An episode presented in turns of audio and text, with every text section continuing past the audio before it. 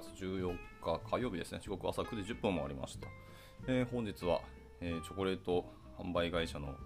思惑通りバレンタインというイベントが発生してますね。はい。まあ、もらえる人、もらえない人もいろいろいると思いますけど、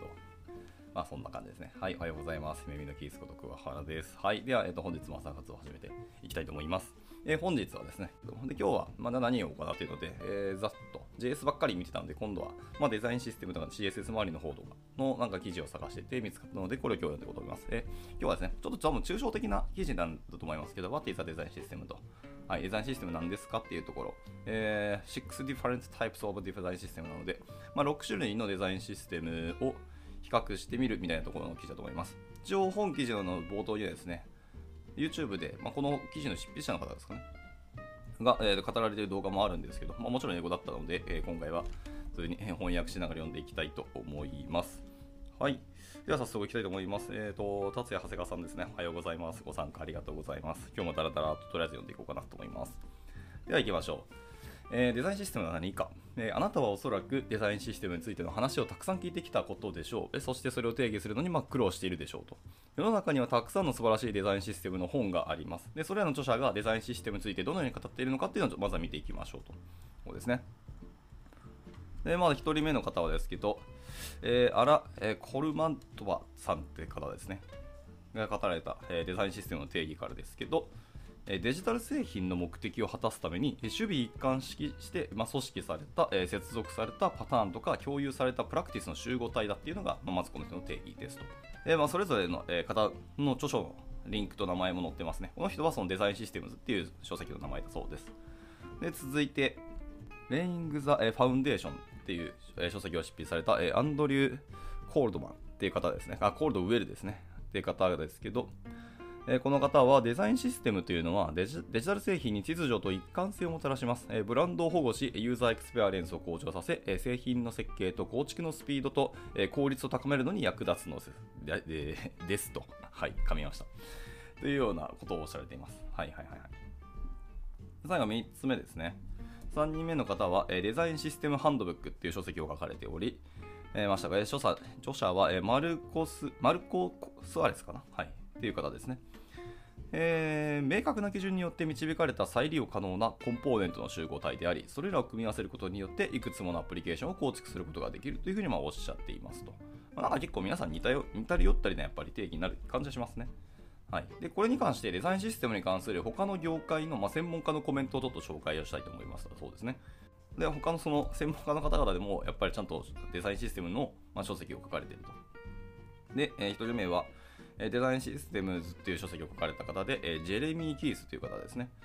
はい。えー、部品は木だと。で、設計システムは森です。みたいなことを語られてる方がいらっしゃるとか。えー、続いては、デザインシステムズ for user interfaces。はは UI にための、えー、デザインシステムだというふうに、えー、定義した書籍を書かれている人もいますと。えー、ブラッド・フロストさんって方ですね。あなたの組織がどのようにデジタルインターフェースを設計し、構築するかについての公式な物語ですっていうのが、まあ、デザインシステム定義だというふうにおっしゃってる方もいらっしゃいらっしゃると。で次の方は、え Trust Between Teams っていう、えー、書籍を書かれた方ですね。なるほどね。チーム間での、え信頼関係っていう書籍を書かれた、えー、ヘイリー・ヒューズって方が、え、おっしゃっているのは、まあ、組織全体で管理されるあらゆる決定のセットっていうのが、まあ、デザインシステムだと。はあ、ははあ意思決定だというものだというふうにおっしゃってますね。それはそれでいい話ですけど。はい、で、最後、えーえー、Defining Design Systems っていう書籍を書かれた、えー、ネイサン・カーティスって方ですね。はい、こちらの方は、えー、個人、チーム、コミュニティによって視覚的なスタイル、コンポーネント、その他の懸念事項が文書化され、えー、コードやデザインツールとして公開され、え、採用する製品がより効果的で、え、まとまりのあるものになるようにするためのライブラリーだというふうにまあ定義されています。で、まあまあ、いろんな定義を見ていったんですけど、ここからじゃあデザインシステムズと、はい、いう章ですね。デザインとシステムという章に入ります。え世の中にはデザインシステムの定義がたくさんあります。それはなぜか。そ,、えーと、それはですね、デザインという言葉の定義とシステムという言葉の定義が実はどちらも非常に幅広いものだからだと思います。で私が好きなデザインの定義っていうのは、えジャレド・スプールによるものだとそうですね。えー、ジャレド・スプールさんはどういうことを言っているかというと、えー、デザイン is the rendering of、えー、intent ですね。デザインとは意図を表現することだというふうに言っている。はいはいはい。で、また、えーとですね、私の好きな、えー、システムの定義の方は、えー、ドメラ、えー、メドウズっていう方が、えー、定義した、えー、システムの定義だそうですけど、こちらの定義はですね、えー、人、細胞、分子など、えー、時間の経過とともに独自の行動パターンを生み出すように、えー、相互接続された物事の集合体っていうのが、えシステムの定義だと。うーん。あなかなか良さそうですね、確かに。これ聞いて、違和感はあんまなかったですね、僕も。ちゃんと時間の経過というところも含めているっていうのが定義にあるのが僕としてはすごくいいなと思いましたね。で、えーと、この2つを組み合わせると、えー、繰り返される行動を生み出す意図的につながった一連のものみたいな意味になりますねと。で、これはほとんど何にでも当てはまりますねと。まあそうね、こうなるとも別にデザインシステムとかいうよりも、なんか人間の生活そのものみたいなところある気はしますけどね。はい、まあじゃあそういう言葉の定義を経て、えー、6種類のデザインシステムの、まあ、本題の話に入りましょうと。はい、でデザインシステムの仕事をする中で、デザインシステムとして表現できるものが6種類あることにはまず気づきましたと。でここから6種類1個1個語っていきますが、えまず1つ目ですね。え1つ目は、えデザインシステムとしてのブランドアイデンティティもしくはビジュアルランゲージっていうところですね。えブランドアイデンティティやデザイン、ビジュアルランゲージっていうのは一般に人々がデザインシステムとして知っているものの中で最も古く、最も一般的なバージョンであります。これは、え洞窟画のようですね。のような早い時期から存在している。でデザイン言語とは、えー、ブランドや特定のユーザーインターフェースの、えデザインを構成するさまざまな視覚的要素の全てを指しますと。うん、なんか抽象的ですね。で色、タイポグラフィー、スペーシング、レイアウトなど、さまざ、まな視覚的要素が組み合わせてブランドを、えー、認識することができるんですよっていうふうにはおっしゃってますね。うんまあ、これがまあ一般的なバージョンでかつ最も古いものだと。ということを見ると僕らがよく見るやつかなと思いますね。はい、では続いて、えー、2つ目の種類ですけど、2種類目は結構名前としてはシンプルですね。えー、 Tools as Design System ですね、えー、デザインシステムとしてのツールだというふうに言っている。はい、でツールっていうのは私たちが目にするデザインシステムの、え、最も一般的な例ですと UI キットがその好例になりますで Figma とか Sketch のようなソフトウェアアプリケーションについて話すとき私たちはこれらをよく目にします。でこのようなビジュアルコンポーネントのライブラリを持っていれば他のインターフェースにドラッグドロップしてそれらのインターフェースを一度に簡単にデザインすることができるんですよと。でデザインシステムズ for Figma などのウェブサイトではさまざまなチームが使用し、オープンソース化した UI キットのギャラリーというのが表示され、これらのライブラリがシンボルやえ再組み立て可能なコンポーネントでえどのように接続されているかを感じることができますと。へえ、デザインシステムズ for Figma っていうサイトがあるんですね。えもしなんか流用できるようなコンポーネントあるなら、それ見ながらちょっと流用したいですね。自分で一から、あのー、書かなくて作らなくてよくなるんだと、それは楽ですから、ね。で、えーと、コンポーネントライブラリーもまたツールとしてのデザインシステムの優れた例になります。え、デザインプログラムに UI キットがあるように、コンポーネントライブラリーはそれに相当するコードなんですよと。でデザインツールの、え、アートボードにコンポーネントをドラッグドロップできるのと同じように、コンポーネントライブラリーを使えば、他の場所に、え、ある他のコードを参照するための、え、コードの省略記法を使うこともできます。コンポーネントライブラリっていうのは、まあ、 React、Angular、えー、 Vue などの、まあ、フレームワークでよく使用されており、まあ、より小さなコードセット、API とかを使用して、より大きなコードセットを体系的に参照することもできますと。ここでわざわざ React とか、えー、 Angular、Vue っていうフレームワークの名前出たので、そういうデザインシステムとか、えー、UI キットのところからちゃんともうソースコードがちゃんと吐き出されるっていうことをも示唆してますね。まあ、どこまで使用できるコードかわからないですけど、まあ、実際 Figma でもそういうプラグインありましたね。 React の、えー、コンポーネントのソースコード吐き出すみたいな、えー、プラグインを作られている方もいらっしゃって、まあ、あの実際僕も見てみたんですけど、まあ、僕が見たのが 2, 2年前ぐらいだった気がしますよね。もうそんな時間経ってるのか。で、まあ、だいぶコードの質が悪かったので、まあ、そのまま使うことはできないんですけど、でも少なくとも、えー、品質とか一旦度外視で、早く作って生み出す、あのリリースするっていう観点でいけば、Figma のデザインだけでコード全部吐き出して、まあ、うまいことガチャンってやれば、少なくとも静的ページとしてはデプロイできるなって感じましたので、これ結構近未来の話だなってのは思ってましたね。まあ、改めて見るとどんだけ進化したのかちょっと気になりますけどね。まあでも、えー、余談ですけど、まあツールとしてのデザインシステムっていうところでした。でもこれは本当いい話だと思いますね。デザインシステムだけの話にとどまらないっていうのは。はい、じゃあ続いて3つ目ですね。3つ目は はえー、プロダクトアズデザインシステムなので、デザインシステムとしての製品だというふうに言ってますね。はい、じゃあデザインシステムとしての製品っていうのは、まあ、大きな組織がより効率的により一貫性を持って、えー、そしてより安心して規模を拡大するために、えー、利用できるデザインシステムについて、まあ、語るときですね私が最も好んで取り上げるのがこのタイプですよとこれは私は好むデザインシステムの定義ですのでちょっとデザインシステムの定義を、え、また改めて別の人のやつを持ってきてますけども。ちょっとこちら誰が語られたかは書いてないですね。デジタル製品製品を一貫して効率よく楽しく作るために組織が必要とする最小限のコンポーネントとガイドラインを含む、まあ、接続とかパッケージ管理だったりバージョン管理されたソフトウェアの製品のことを、まあえー、プロダクツアーズデザインシステムというふうにこの人は定義されているそうですね。うん。で、で、で、え、今私たちが参考にしている人気のデザインシステムの多くはこの種のデザインシステムですと、え、マテリアルデザインとか、えー、ライトニングデザインシステムとか、えー、Shopify の、え、ポラリスなどなどそんな本ですね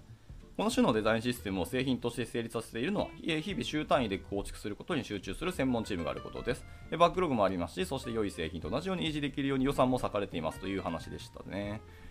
いや予算もちゃんと割かれてるっていうのは本当にいい話だと思いますね。でもまあ、あの MUI とか、いわゆるその CSS フレームワークみたいな言われ方するようなものですね。まあ、この辺が、それはもう一つの、えー、プロダクトだっていうふうに言ってるんですね。なるほどでした。まあまあ、これはこれでね、まあ、全世界使われているのは本当そうだと思いますので。てか、あれですね、 State of CSS 2022 もちょっとこの先の朝活で読みたいと思いますね。はい。で、スタートアップはどのように働き、え製品を作っているかを考えてみましょう。え通常の専門のチームがあります。えプロダクトマネージャーがいます。え彼らを、えアックログを持ち、え取り組まなければならないことを待っていますと。でそしてユーザーや顧客に対して非常に、え頻繁に製品をリリースします。え顧客はその製品がどのように成長するのする必要があるか、えどの機能が有効であるか、有効でないかなどのフィードバックを与えてくれます。え組織における製品としての優れたデザインシステムはこれに、え習うものです。え製品としてのデザインシステムは、え組織のニーズに合わせて、え有機的に成長する必要があるんですよというものですね。はあね。ここまで来るともうプロダクトまで行っているので、えーと、デザインシステムでとどまらない話ですね。これはもうなんか、僕らの本当動き方というか仕事的な話まで話が、えと発展するような感じがしますね、これ。4つ目に、えー、行きたいと思いますね。えー、4つ目は、えーと、プロセスアザデザインシステムと言ってますね。はははい、デザインシステムとしてのプロセスの話まで来るそうですね。え企業の設計システムデザデザインシステムですね。っていうものはえデジタル製品を構築する特定の方法と言えます。でそれは全てのステップのアウトラインとなり得ますと。方法。でこれは組織がより一貫性を保つためにえ非常に効果的な方法です。え全員が同じプロセスで作業していれば、え全員が独自の作業をしている場合よりもより一貫したアウトプットが得られるでしょうと。まあ、それはそうだよね。でだからこそ、デザインシステムの世界では、ガバナンスが大きなトピックとなるのです。やっぱりもうデザインシステムがガバナンスの領域まで来るんですね。で、ガバナンスっていうのは誰がいつ何をするかっていうのを規定するものです。つまり、プロセスやワークフローっていうのは、デザインシステムが組織の中でどのように生きていくべきかについて、本当に大きな部分を占めているのです。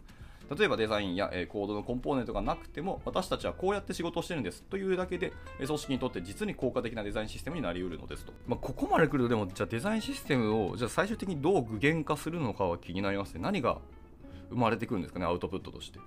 アウトラインというふうに言ってるのでね、まあ、そこまでいくと。まあでもいいですね。組織的にちゃんとそのデザインシステムのチームが専属でいるっていうのはかなり面白いですね。デザインシステムっていうと結局、さっきの言ったあの1種類、1、2、まあ、3ぐらいまでのところがやっぱ最も多いと思ってて、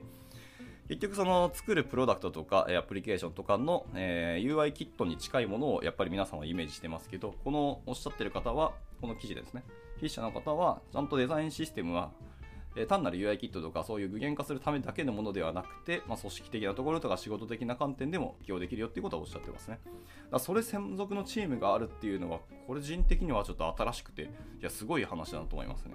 まだ問題は会社として、それじゃあつまりどういうことをコミットしていくのかっていう、なかなかこのミッションを定義するのが難しそうな気はしましたけどね。はい。で、最後、6個目ですね。えー、6つ目はデザインシステム as the practice だというふうに言ってます。はい。ラストですね。デザインシステムの最後のタイプというのは、プラクティスとしてのデザインシステムになります。これはおそらく組織におけるデザインシステムの最も成熟した段階になりますと。で、プラクティスとは、まあ、それある活動や、え技能を習得したり維持したりするために、え繰り返し行うことになります。そうね。でその練習とは、まあ、練習プラクティスとは、同じコンポーネントや、えパターンを繰り返し使用することかもしれませんし、え特定のプロセスを取り入れることでも良いと思います。で外部機関のようなデザインシステムとの相互作業を取り入れることもまできますよと。で組織内でデザインシステムが、えー、発現するさまざまな方法を取り入れることもできます。基本的には同じことを何度も何度も繰り返すことで組織はより効率的になり、え、時間の経過ともに組織はより一貫性を保つようになりますと。でデザインシステムを組織で実践されるようになると、よりよくスケールするように、ま、進化をしていきますというところでした。やっぱなんか途中途中出てきたやっぱ一貫性っていうところと、同じ目線とか同じコミュニケーションというか文脈でちゃんとお話ができるよっていうこの2つが組織にインストールできるっていうのがやっぱ魅力なんでしょうねっていう気はしましたね。はい、以上、まあ、6本述べてきたんですけど、えー、このまま記事はもう少し続きます。えでデザインシステムの標準的な定義が必要なのかっていうのは次の話ですけどえ、業界として標準化できるデザインシステムの定義がないことは問題なのでしょうかと。はいまあ、それ確かにそうですね。仕事、その会社の中では定義できたとしても、業界としてなんか標準化したデザインシステムみたいな定義がないっていうのは、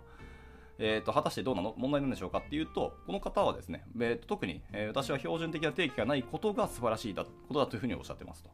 とはいえ、問題ないとはいえ、時に問題になることももちろんあり得ます。一般的にチームで仕事をする場合、まあ、全員が取り組んでいる、え物事について合意し、実際に共有された定義とか合意を持ちたいと思うものです。そりゃそうだよね。そうでないとチームメンバーと一緒に仕事をするとき、本当にややかしいことになりますと。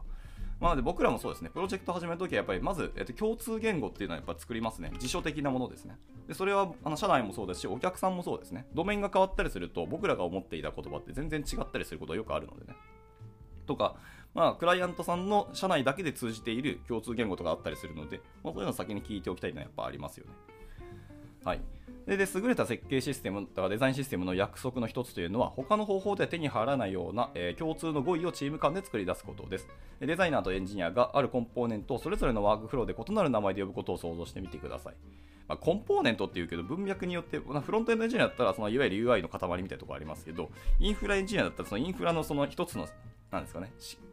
なんですかネットワーク構成の中の一つの要素だったりするんですよね。だから本当文脈によって話全然変わったりしますからね。で、えっと、優れた、え、デザインシステムでは、そのような場合でも、一つの定義で一致させることができます。まあ、ですから、えっと、デザインシステムには様々な種類がありますけど、えー、設計チームだったり、エンジニアリングチーム、製品チームに対して、えデザインシステムで作業するときは、このバージョンについて話しているというふうに伝えると、まあ、効果的ですと。まず前置きが大事ですよね。でそれは、え上記のどのバージョンでも構いませんが、えチームが1つまたは、えワンセットまたはそれらの組み合わせを選ぶことが重要で、共通の目標に向かって作業しているときにお互いが何を話しているのかっていうのが分かるようにしますと。まあ、そういう意味で柔軟性を保つために明確な定義を業界レベルで作ることは避けているというか、作らないことの方がいいっていうふうにこの人はおっしゃってるんですね。まあ、なるほどでした。ではでは。えー、じゃあこれでラストですね、次。えー、Defining Design System Inclusively ですね。はい、デザインシステムを包括的に定義してみましょうと。デザインシステムの標準的な定義を1つ持たないことで、どのチームのもデザインシステムの旅の途中であることをより包括的に理解することができるようになります。2022年に開催されたデザインシステムのカンファレンス、クラリティっていう、え、カンファレンスがあるんです。デザインシステムのカンファレンスがあるんですね。世界には。いや、すごいな。へー。ちょっと僕が不勉強で大変申し訳ないです。こんなのがあったんですね。はい。で、えっ、ー、と、次、アミーフープですね。は、えー、あなたがすでに持っているデザインシステムを認識するという、えー、素晴らしいリマインダーを私たちに教えてくれました。えー、デザインシステムには公式、非公式を問わず、えあらゆる形や大きさがあります。でエイミーは、えアミーじゃなくてエイミーなんですね。はい。講演の一部をこの知恵で、え締めくくりました。まあ、とある一言を語られてますけど、え We have to engage with、え our exciting で、え unofficial design system to、え cultivate one that serves as better ですね。はい。私たちは、えー、既存の非公式なデザインシステムと関わりながらより良いものを育てていけいかなければならないんですよっていうふうに、まあ、締めくくったそうですね。うん。いや、とてもいい言葉ですね、これは。え私たちは既存の非公式なデザインシステムと関わりながらより良いものを育てていかなければならない。まあ、公式がないからっていうのがさっきの定義でありましたね。で、UI キットがあればそれで OK、えー、より大規模で成熟したデザインシステムに向けて努力することができます。え、もしあなたが、え、成熟した完全なデザインシステムを実践しているのであればそれも OK ですと。おそらくまだやるべきことはでもたくさんあるはずですよっていうのもあの付け加えてますね。でデザインシステムっていうのは、えー、決して完成されたものではなく、組織が存在する限り、えー、取り組み続けるものなんですよと。完璧を目指すことはできないが、えー、完璧を追求することは良い旅であるというような、まあ、一般的な考え方を思い出します。まあそうね。物が多くの物事において目的地ではなく旅路っていうのがやっぱり必要なんですマテリアルデザインチームっていうのはそのデザインシステムに何年も取り組んできており今もなお取り組むべきことがたくさんあるんだと言ってますあれほど完成度高いのにまだまだ取り組むべきことがたくさんあるんですねでまたライトニングデザインシステムチームっていうのはえー、何年もそれに取り組んできており、今もの取り組むべきことがたくさんあるんです。それは悪いことではないと。まあ、いろんなその CSS フレームワークのチームは、えー、っと、完成度はすごく高いんだとしても、まだまだやることはたくさんあるっていうことはずっとおっしゃられてるわけですね。で、す、えー、べ、てのデジタル製品は改善できる。え、どのような種類の設計、デザインシステムであっても、えー、デザインシステムを改善することも可能になります。えーでこのビデオで世の中にさん、えー存在するさまざまな種類をよりよく理解しあなたの組織で設計デザインシステムをより、えー成熟されるためにどのように行動し、え進歩すれば、え同僚とそしてどの同僚のためにより良い仕事ができるようになるかっていうのをご理解いただけると幸いです。という言葉ではいこれは締めくくられておりました。うん。以上ですね。ちょっと長かったですけど。いかがだったでしょうか。まあ、やっぱ抽象的な記事だったので、まあ、僕も今こう字面でしか見てないんですけど、ちゃんとやっぱ YouTube の動画見ながら、たた YouTube だと絶対画像とか出てくるはずなので、まあ、その辺見ながら理解したいと思いますけど、なかなかデザインシステムっていうのを、まあ、単なるデザインの、UI キットを作るためだけのものみたいなところにとどまらないっていう話がすごく良かったですね。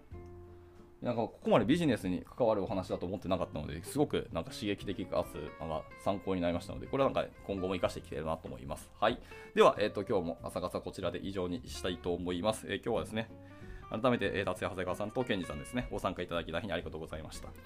で、まあ、さっき冒頭でも読みました。冒頭じゃないですね。途中で読みましたけど、次回は、えー、 State of CSS ですね。僕、実はステートオブ CSS 全然見たことがなかったんですけど、ちょっと今年改めて見ていきたいなと思いましたので、また明日から何回にわたるんですかね、5、6回にわたるかもしれないですけど、 State of CSS 2022 を読んでいきたいと思いますので、まあ、興味あれば参加してみてください。では、えっと、火曜日ですね。今日も一日頑張っていけたらなと思います。では、終了したいと思います。お疲れ様でした。A short commercial break. 現在、エンジニアの採用にお困りではありませんか？候補者とのマッチ率を高めたい、辞退率を下げたいという課題がある場合、ポッドキャストの活用がおすすめです。音声だからこそ伝えられる深い情報で、候補者の興味関心を高めることができます。株式会社ピトパでは、企業の採用広報に役立つ、ポッドキャスト作りをサポートしています。気になる方は、カタカナでピトパと検索し、X またはホームページのお問い合わせよりぜひご連絡ください。